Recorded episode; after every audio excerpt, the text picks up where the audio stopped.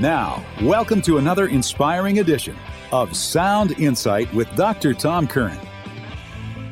Good morning. Welcome to Sound Insight. This is Tom Curran. It's great to be with you today. I continue uh, to share with you insights into the Mass. My goal is to have your life be transformed by the source and summit, the center of our Catholic faith. Today, I dive into the theme of Christ's presence in the priest.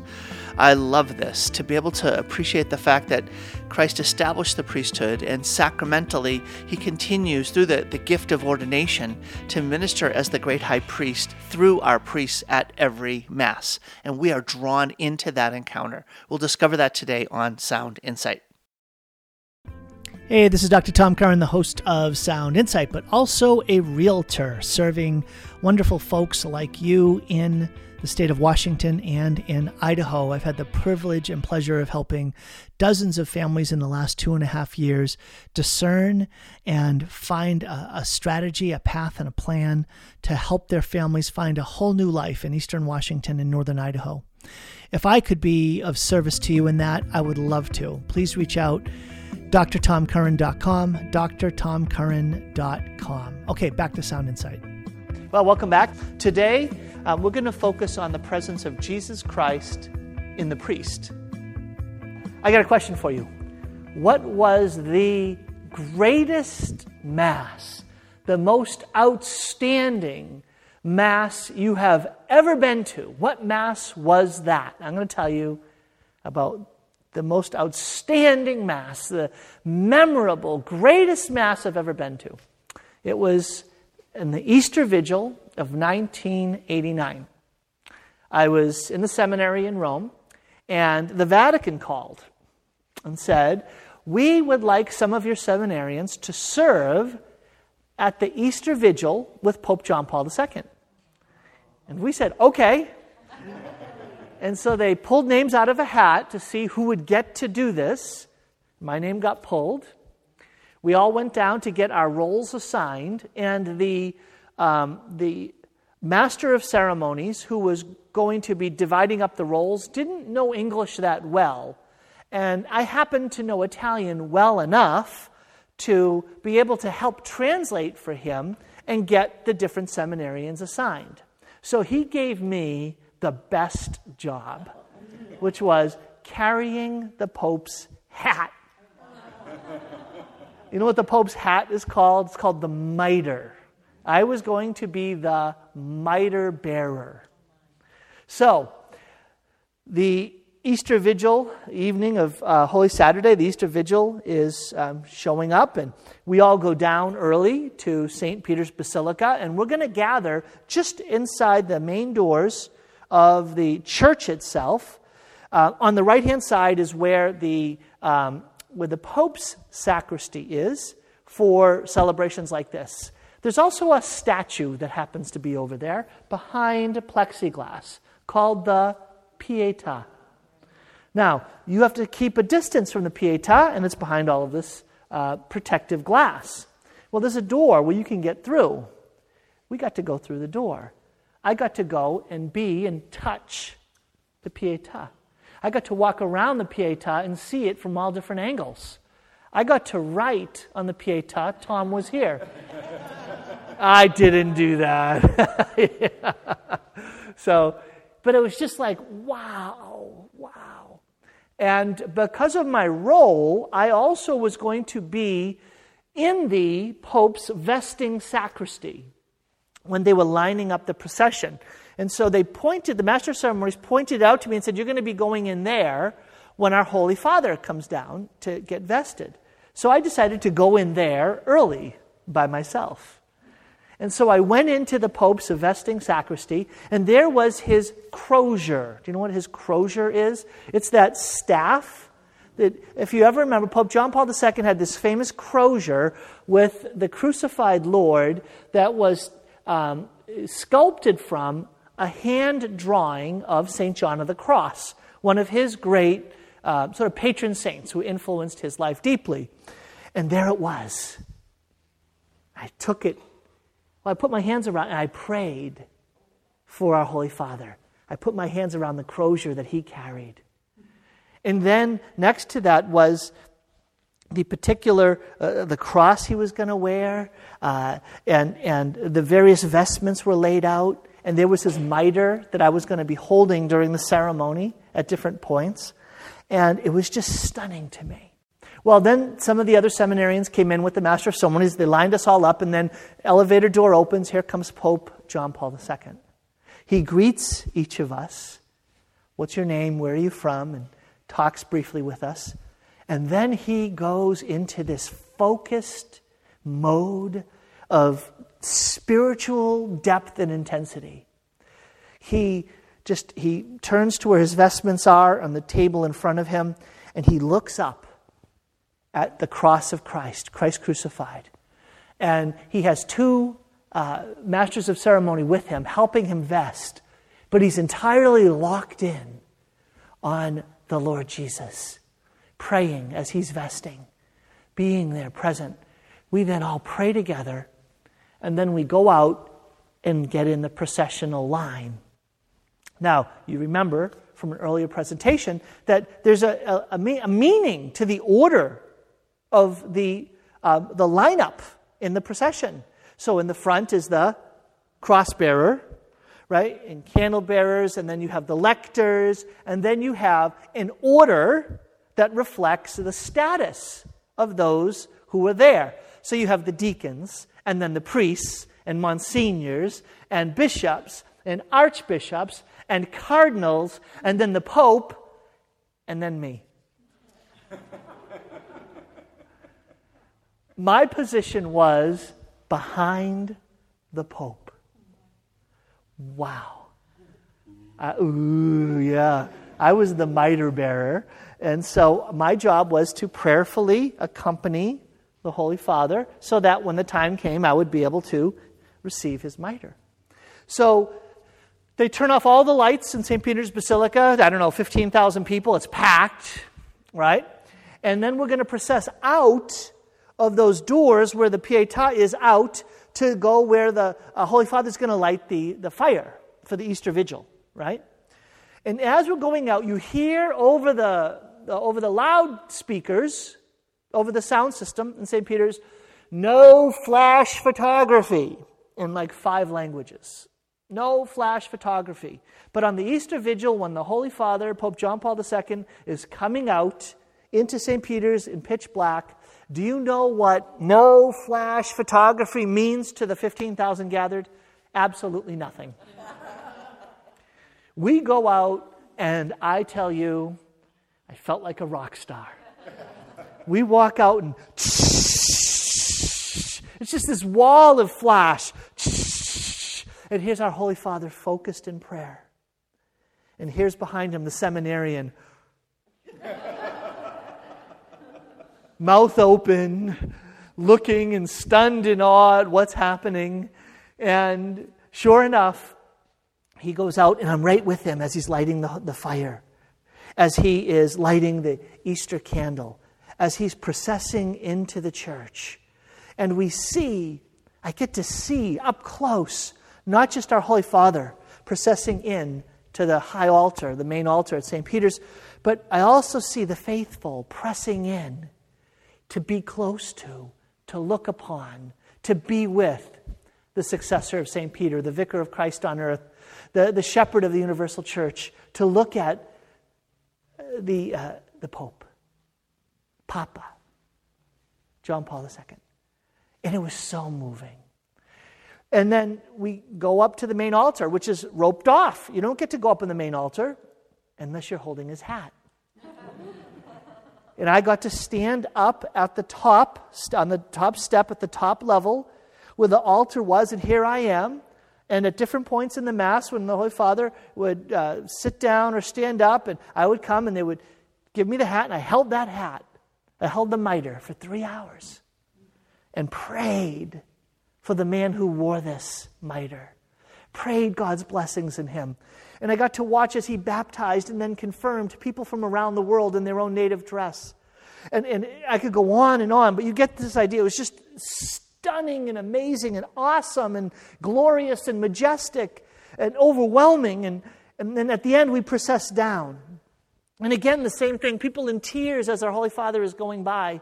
uh, as at the end of this three hour long Easter Vigil Mass. It's now after midnight, uh, and, and we uh, get in and we get um, uh, unvested, and, and, and I go back out into St. Peter's Square, and there are people dancing in St. Peter's Square, dancing for joy, dancing because Easter joy is here. And, and I get in the middle, I start joining with them. That was the most incredible Mass I've ever been to, along with every other one. along with every other Mass. Any Mass, every Mass is incredible, filled with God's glory, filled with greatness and majesty. There was something special about that Mass for me. But that which makes every Mass glorious, majestic, filled with God has to do with what Christ has established for every Mass. That we be drawn up into heavenly worship while on earth. Some Masses might, from an external and visible standpoint, do a better job at helping us link the human reality that we see with the reality that is truly occurring at every Mass. Heaven touching earth, earth being drawn into heaven. But please, if we have eyes to see, each and every Mass is glorious beyond measure, is majestic beyond what we can truly ever plumb the depths of. So let's continue now into the Mass. At the end of the last session, we ended with the uh, prayers of the faithful the universal prayer, right? Remember the meanings of this. And now we move into the liturgy of the Eucharist. We move, in fact, into the most dramatic part of the Mass as it concerns your action. It's the most dramatic part of the Mass as it regards your recognition and response to what it is that's showing up in the liturgy. What am I talking about? The collection. No. gotcha. There's a lot of drama there. I know that, right? But that's not what I mean. No. I'm talking about the presentation and preparation of the gifts. The presentation of the gifts. Presentation of the gifts. What is that? That's when the bread and wine are taken ordinarily from the back of the church by some representative members, a family or some members of the community, and they walk up through the community and they present the bread and wine to the priest. The priest in whom Jesus Christ lives and is present and showing up and active in a distinct way. Jesus Christ present in the assembly gathered, Jesus Christ present in the word proclaimed, Jesus Christ present in the priest who presides in a distinct way. And we're going to see some of the depth of the meaning of the presence of Christ in the priest during this part of the Mass. I'm going to highlight it here. It's present throughout, but highlighted here. The presentation of the gifts, what's so dramatic about that? People walking from the back of the church to the front with bread and wine. What is that all about? Why is that so dramatic? What does that have to do with me recognizing and responding to anything? Well, let's pay attention to what's showing up. Let's pay attention to the manner of its appearance. Let's pay attention to the words that are said that we then respond to. Because we know that if we pay attention well, phenomenological method, John Paul II, we're going to get privileged access to the identity of something. And we also know that the quality of our recognition will be made manifest by our response to what's showing up. So let's pay attention to what's showing up because I've been proposing you through what's showing up. It's not just a what that's showing up, but a who. Jesus Christ is going to show up through the event of the ritual itself in its unfolding. Well, let's start paying attention.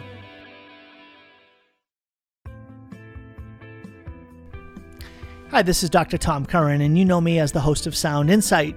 I am also letting folks know that as a realtor licensed in the state of Washington and in Idaho, I love serving Catholic families and others who are discerning a move for yourselves. It's much more than buying or selling a home, it's discerning a whole new life.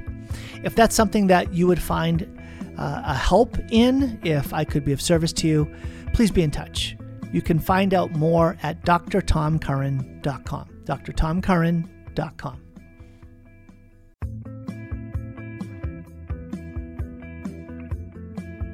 The bread and wine. What do the bread and wine stand for right now, in this moment? in the ritual of the presentation, the bringing up of the bread and wine and the presentation of them to the priest. What do the bread and wine stand for? They stand for us. The bread and wine, what is that bread and wine? That's you. I'm that bread and wine. Ooh. This is why the bread and wine come from the back of the community, presented from out of the midst of the community by people in the community who walk through the community to say, everybody pay attention. This bread and wine, it's not just something, it's you that's being put into and trusted into the hands of who? Jesus, who's present in this priest. Present being put into the hands of Jesus. Now let's follow the ritual. Let's follow the unfolding of the Mass, of the liturgy. The bread and wine are taken by the priest, and where does he take them? Up to the altar. What happens on an altar? Sacrifice happens on an altar. Sacrifice come from two Latin words that mean to make holy. That which is sacrificed is made holy. That which is made holy is taken out of ordinary usage and set apart for the purposes of God. That which is made holy is taken out of ordinary usage and set apart for the purposes of God. Say that with me. That which is made holy is taken out of ordinary usage and set apart for the purposes of God the lamb, the goat, the, uh, the, the, uh, the, the, the, the, the, cow, it is what? It's taken out of ordinary usage, taken out of the flock, no longer belongs to the, to the, to the flock. It's given over to the priest, it's given over to God for God's purposes. It belongs to God. And so the unblemished lamb is sacrificed. It's set apart for God's purposes. It belongs to God. It doesn't belong to itself anymore. Everything that is offered in sacrifice no longer belongs to itself, but is made holy because it belongs to God. Wait a minute. What's sacrificed?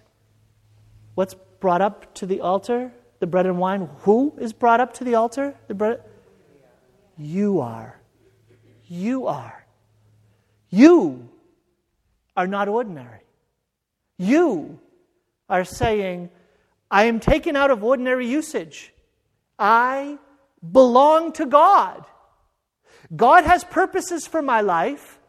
I no longer belong to myself, but I am set apart and I belong to Him. Now, wait a minute, this sounds all rather dramatic. Is it really a sacrifice that's happening on that altar right now in the Mass? Pray, my brothers and sisters, that my sacrifice and yours may be acceptable to God the Almighty Father. May the Lord accept the sacrifice at your hands. So we're acknowledging in our prayers, what we're recognizing is there's an action of sacrifice occurring right now. That action of being set apart, being made holy, belonging to God is already happening. And it's you right now that is being set apart. Let me try to give you an example from life to see if this can become clearer.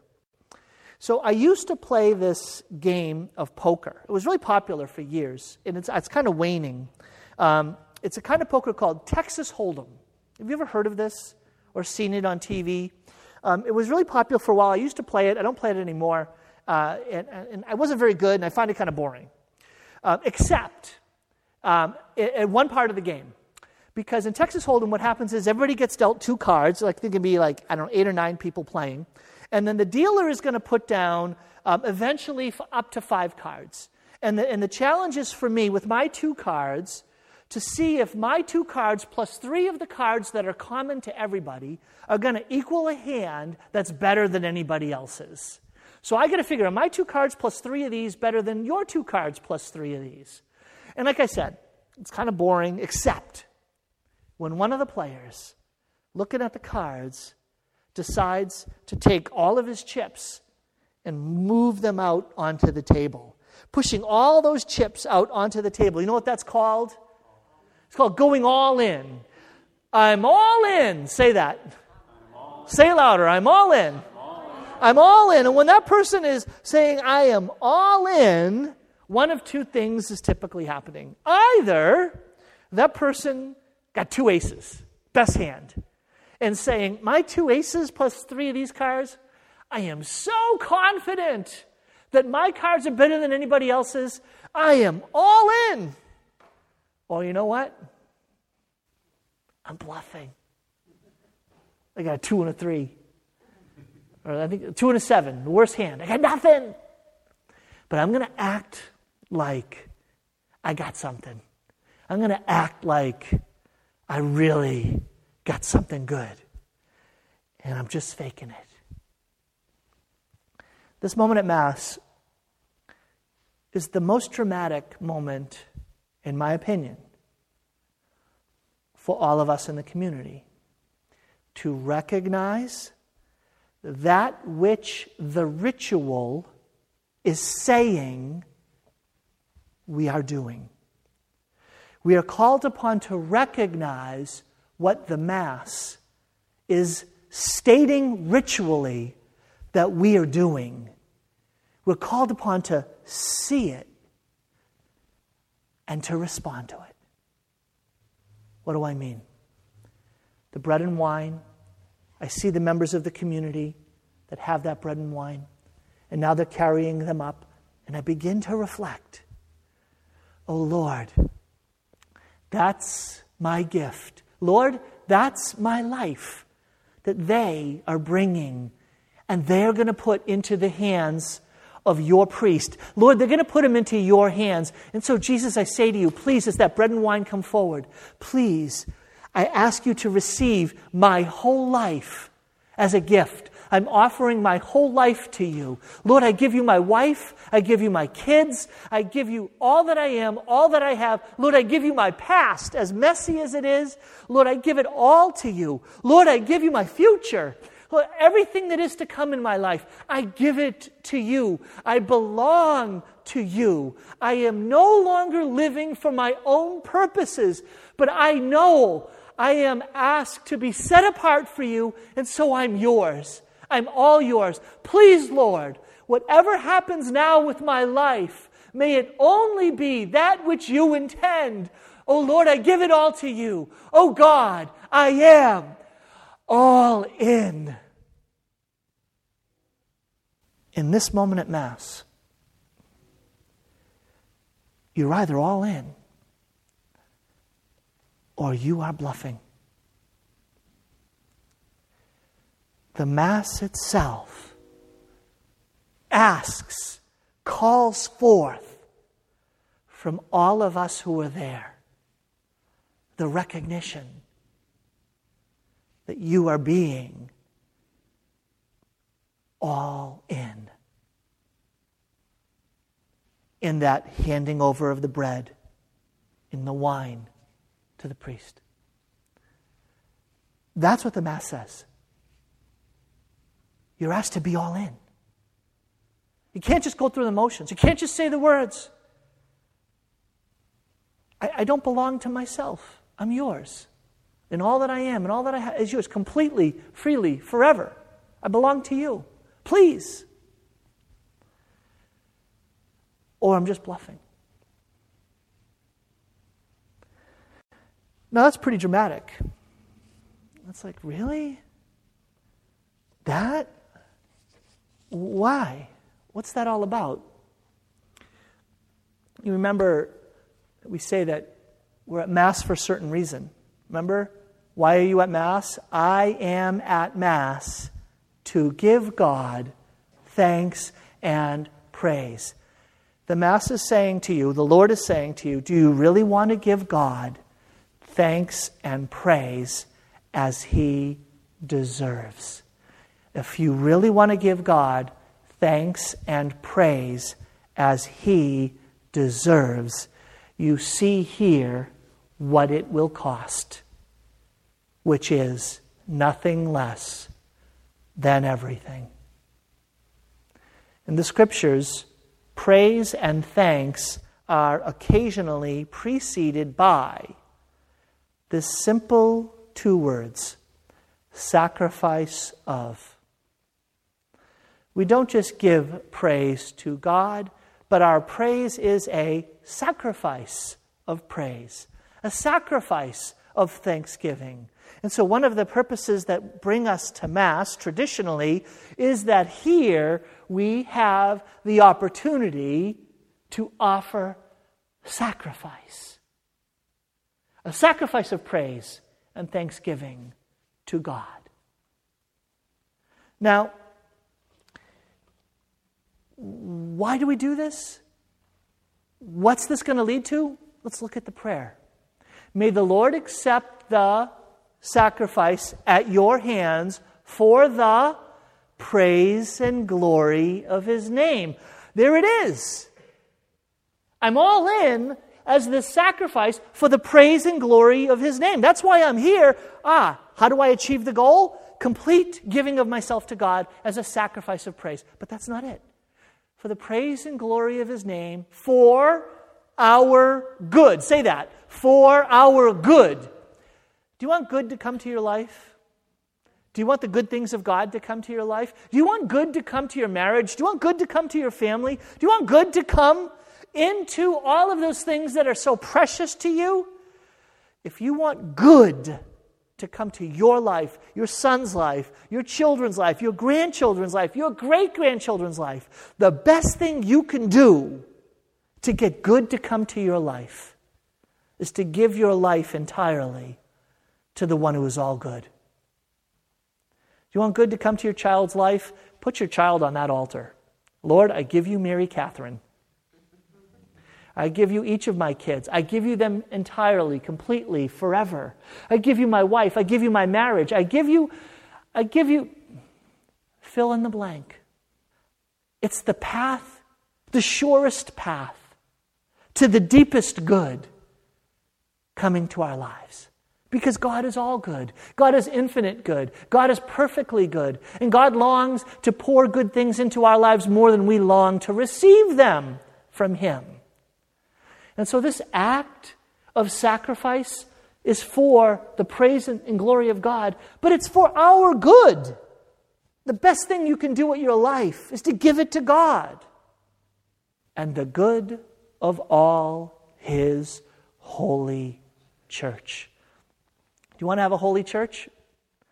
We have to foster in the church a desire to give ourselves to God to offer ourselves to God completely, freely, forever. This will foster holiness in the church. This sacrifice, make holy. This is how a holy church will emerge in this world, is through the giving of ourselves completely to God. Completely to God. What's the great sadness? The great sadness is we hear this message, and you know what we can so easily think? Oh man, I'm just bluffing.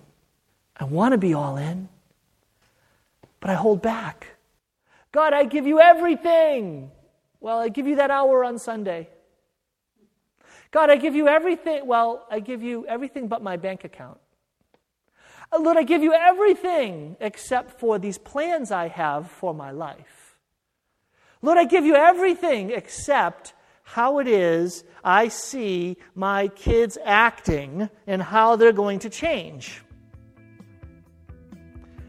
There are parts of our lives where we just feel powerless and we feel like a bluff when it comes to this. Acknowledge it because there's a path out of it and it's coming as we walk the path further into the Mass.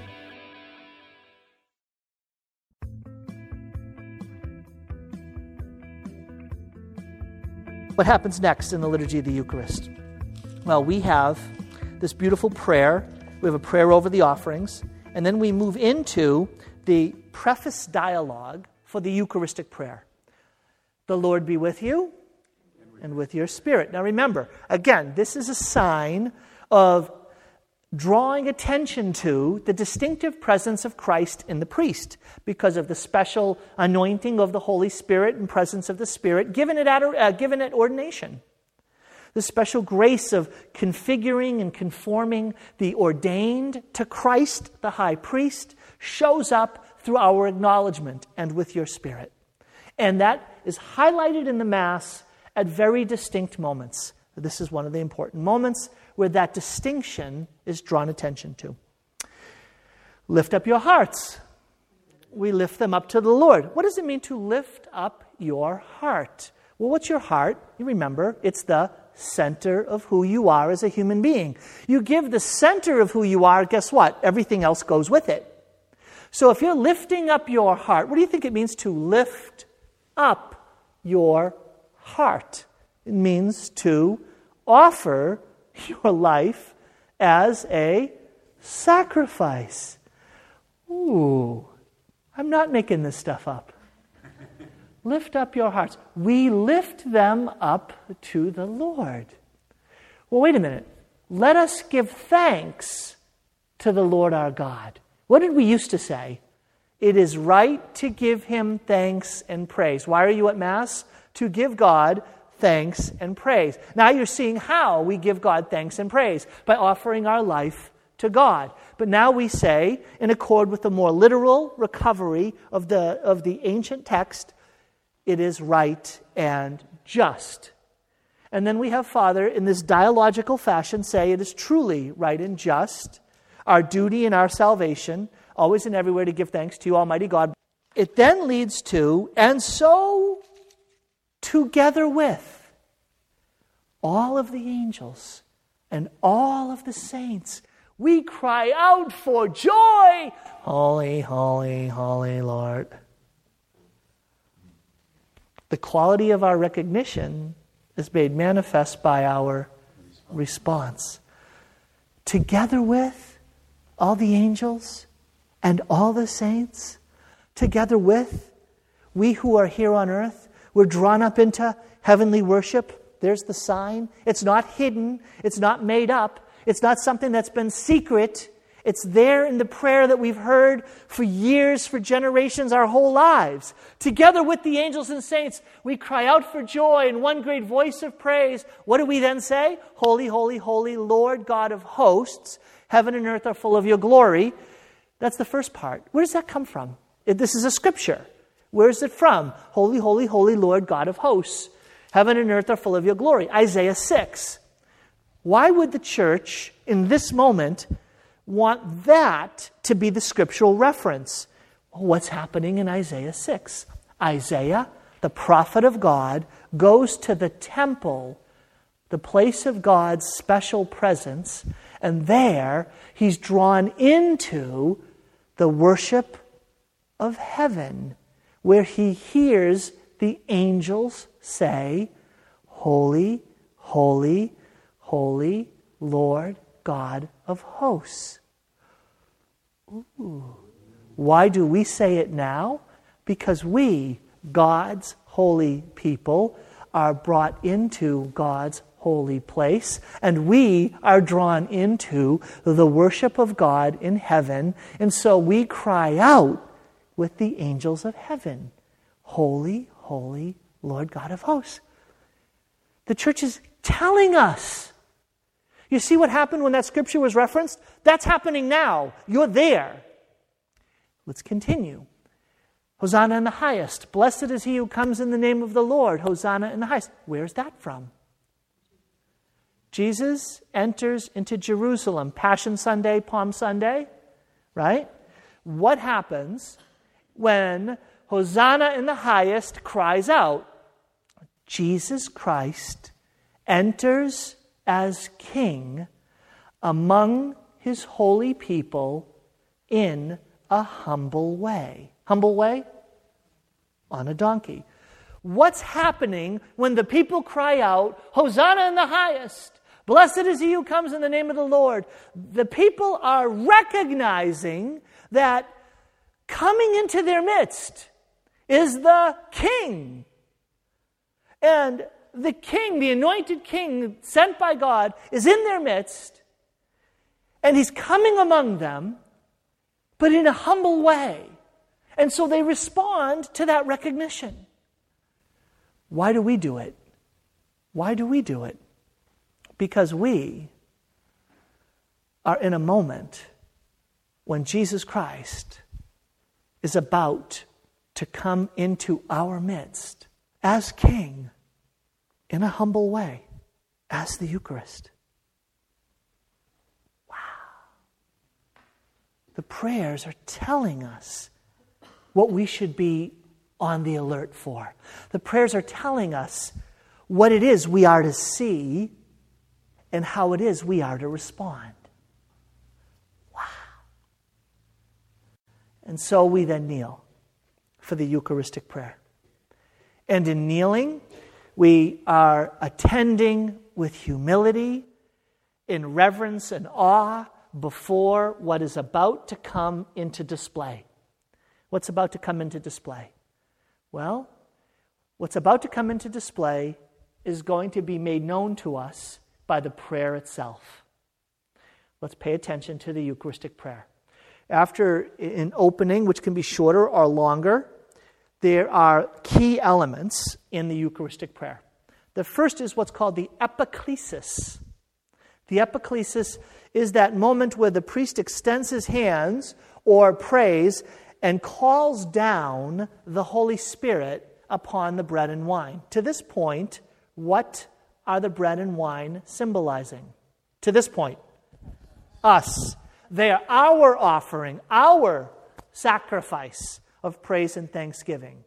Pay attention because the Holy Spirit now is being called down upon the bread and wine to do what? To transform bread and wine into the real and true presence of Jesus Christ. Body, blood, soul, and divinity. Through what the church in her theology calls the act of transubstantiation, the substance of the bread and wine, not the accidents, not the look and the smell and the feel, but the substance, the essence changes, transformed by an act of God, God's Holy Spirit through the hands of the priest. Did you hear that? Does the priest on his own have the ability to turn bread and wine into the body and blood of Jesus? No. Does the Holy Spirit? Has God established it that the Holy Spirit can turn bread and wine into Jesus Christ's body and blood? Well, in theory, but in, in reality, no the Holy Spirit is completely dependent upon the ordained priest to perform the ritual that Christ has established in accord with what the church has established and continues. Wow. Does the priest need the Holy Spirit or does the Holy Spirit need the priest? Yes. It's both. The Holy Spirit needs the priest to call down the Holy Spirit. The, the priest needs the Holy Spirit to come down when called upon. so that bread and wine will no longer be bread and wine. I can go up there and say the prayers, I'm not ordained, nothing happens. We can sit there and hope that it happens. Apart from a priest, not going to happen. We need the ordained priest performing the ritual established by God through Christ and continued by the church so that the Holy Spirit will come to bring about this transformation. This is stunning. This is stunning. Now, what we see happen in the life of the priest at Mass in this moment is an analogy. There's a certain way that it's also true for you in your life in the world. Do, do, you need the Holy Spirit in order to be able to effectively share the good news of your faith with your loved ones? Yes. Does the Holy Spirit need you to be able to effectively share the gospel with your loved ones? Well, kind of, sort of. Well, He wills it, He's established it for you to do that. And, and if it doesn't happen through you, He can work around you. But that wasn't what He intended when He established you in those relationships. He established you to be the one to be able to do that, that He would work through. So the epiclesis, pay attention to the epiclesis.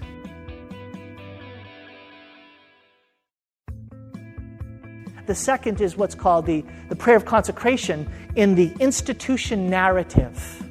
On the night he was betrayed, Jesus took bread in his sacred hands and looking up to you, his heavenly Father, and it goes on from there, right? And what do we have in the in this moment, this institution narrative? We have the priest beginning by setting the context referencing the moment of the Last Supper.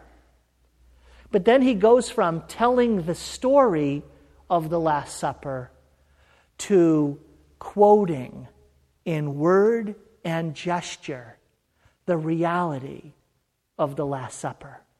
There is a representing of the Last Supper, a making present again of what Jesus did. And he does this through quoting. What does he say? Take this, all of you, and eat of it, for this is my body, which will be given up for you. Take this, all of you, and drink from it. This is the chalice of my blood, the blood of the new and eternal covenant, which will be poured out for you and for many for the forgiveness of sins. Do this in memory of me. What's Jesus doing here? Jesus is saying, For you, I am all in. Jesus' death on the cross is what's anticipated prophetically by Jesus at the Last Supper. He's anticipating, he's giving his apostles and all of us down through history the ability to get an insight into the events of the days to come. He's taking the Passover supper, this supper, this ritual of remembrance established by God in order to remember, to make real in the present the reality of the Exodus, and he's saying, that covenant, I'm going to make a new covenant that will last forever. And in this new covenant, I am the sacrificial lamb. I am the one sacrificed so that you can be set free. So he's anticipating the actions of Good Friday, Holy Saturday, Easter Sunday, and his ascension into heaven. And so what Jesus makes anticipates in the Last Supper, he asks us to remember. To remember. Now, remember what remember means. Remember doesn't just mean recall facts and hold them present in your mind. That's not remember the way that it's being talked about here.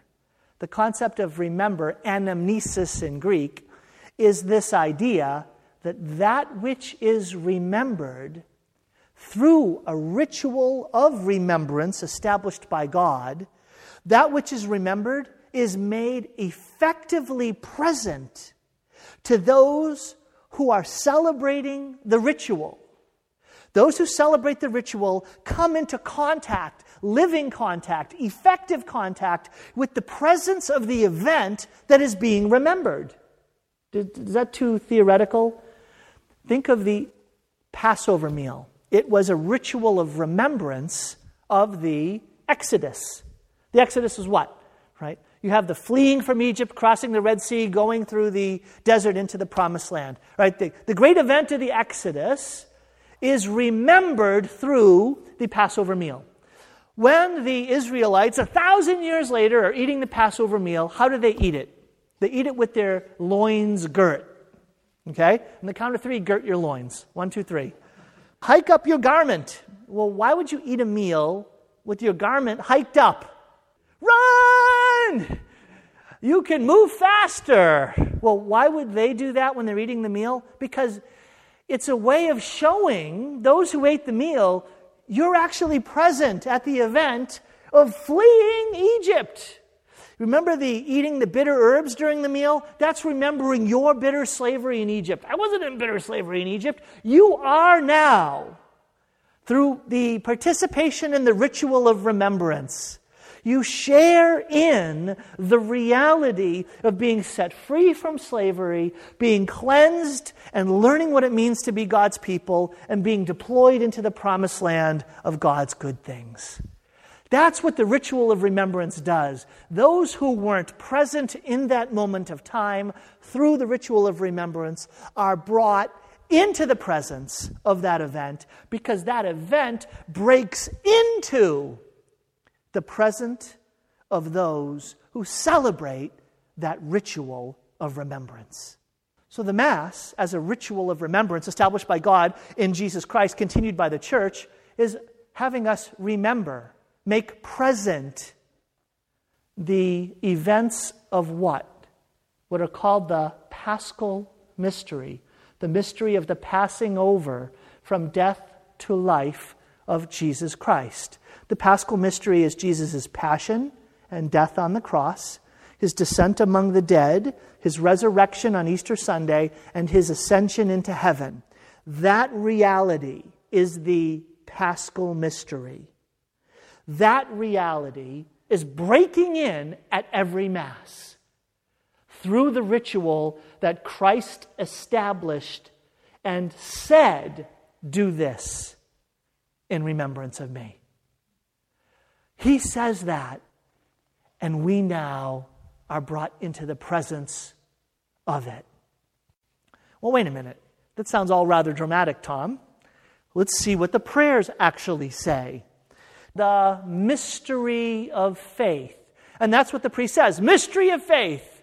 Listen, we proclaim your death, O Lord, and profess your resurrection until you come again.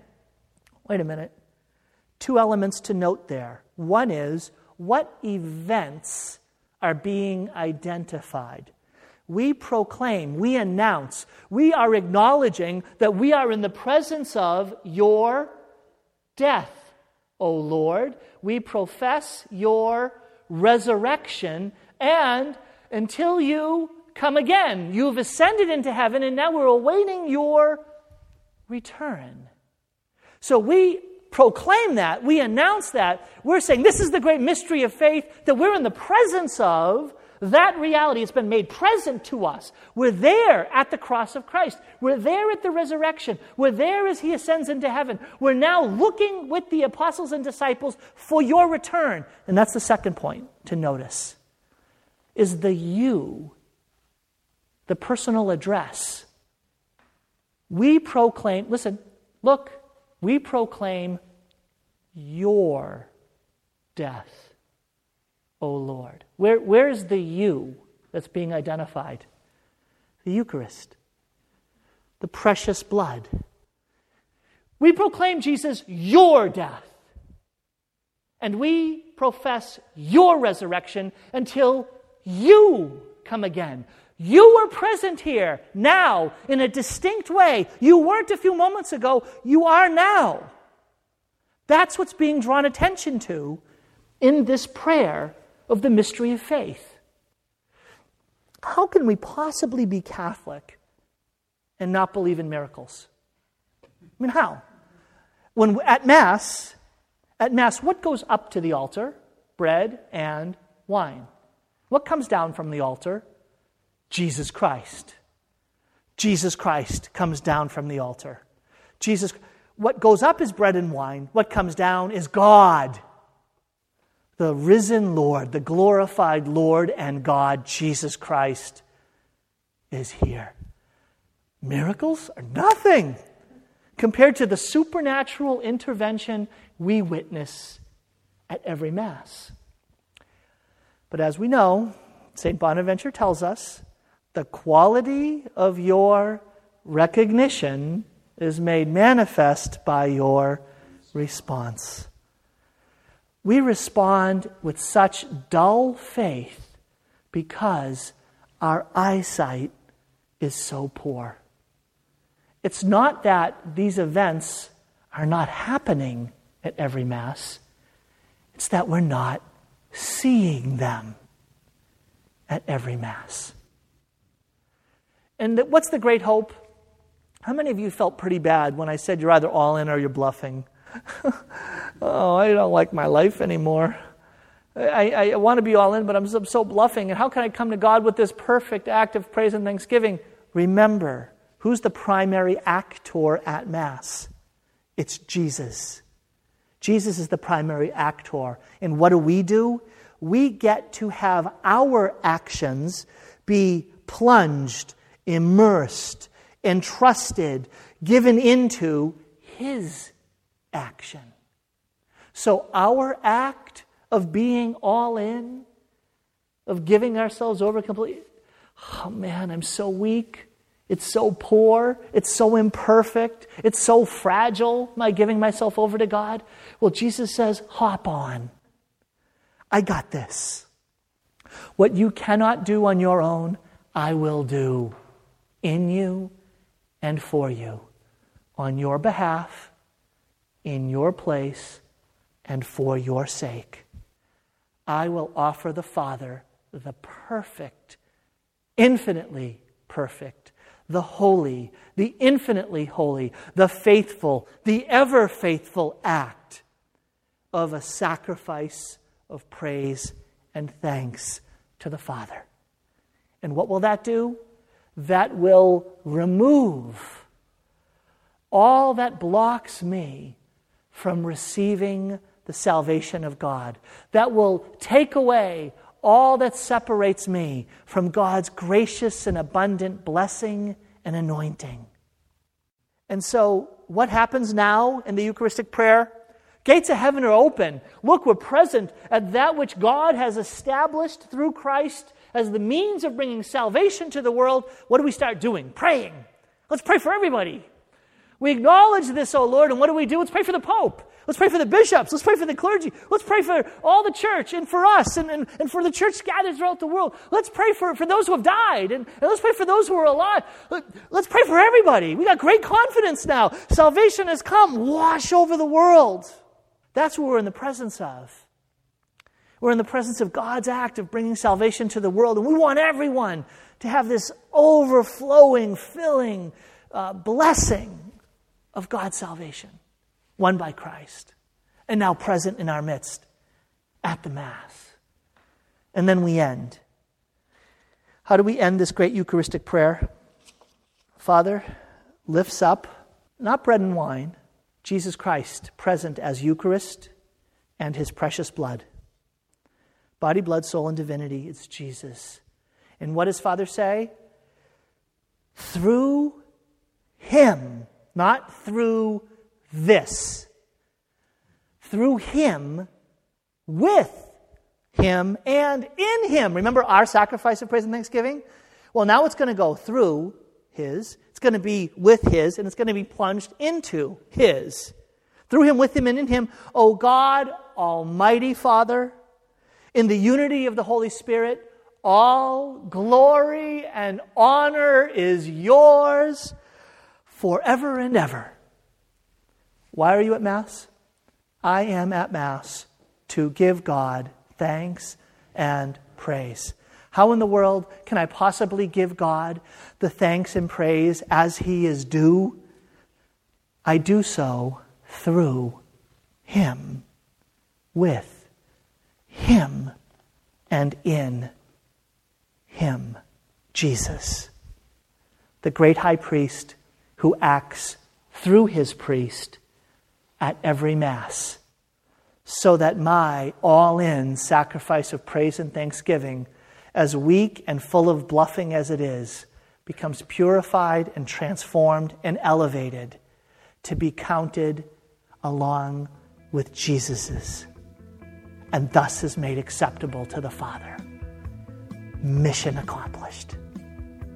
And so we say, not just amen, but it's called the great amen. It's to be, yes, I made it, I did it. The great amen.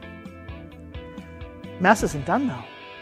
Tomorrow we'll explore the great mystery of receiving Holy Communion as we explore the rest of this walk through the Mass.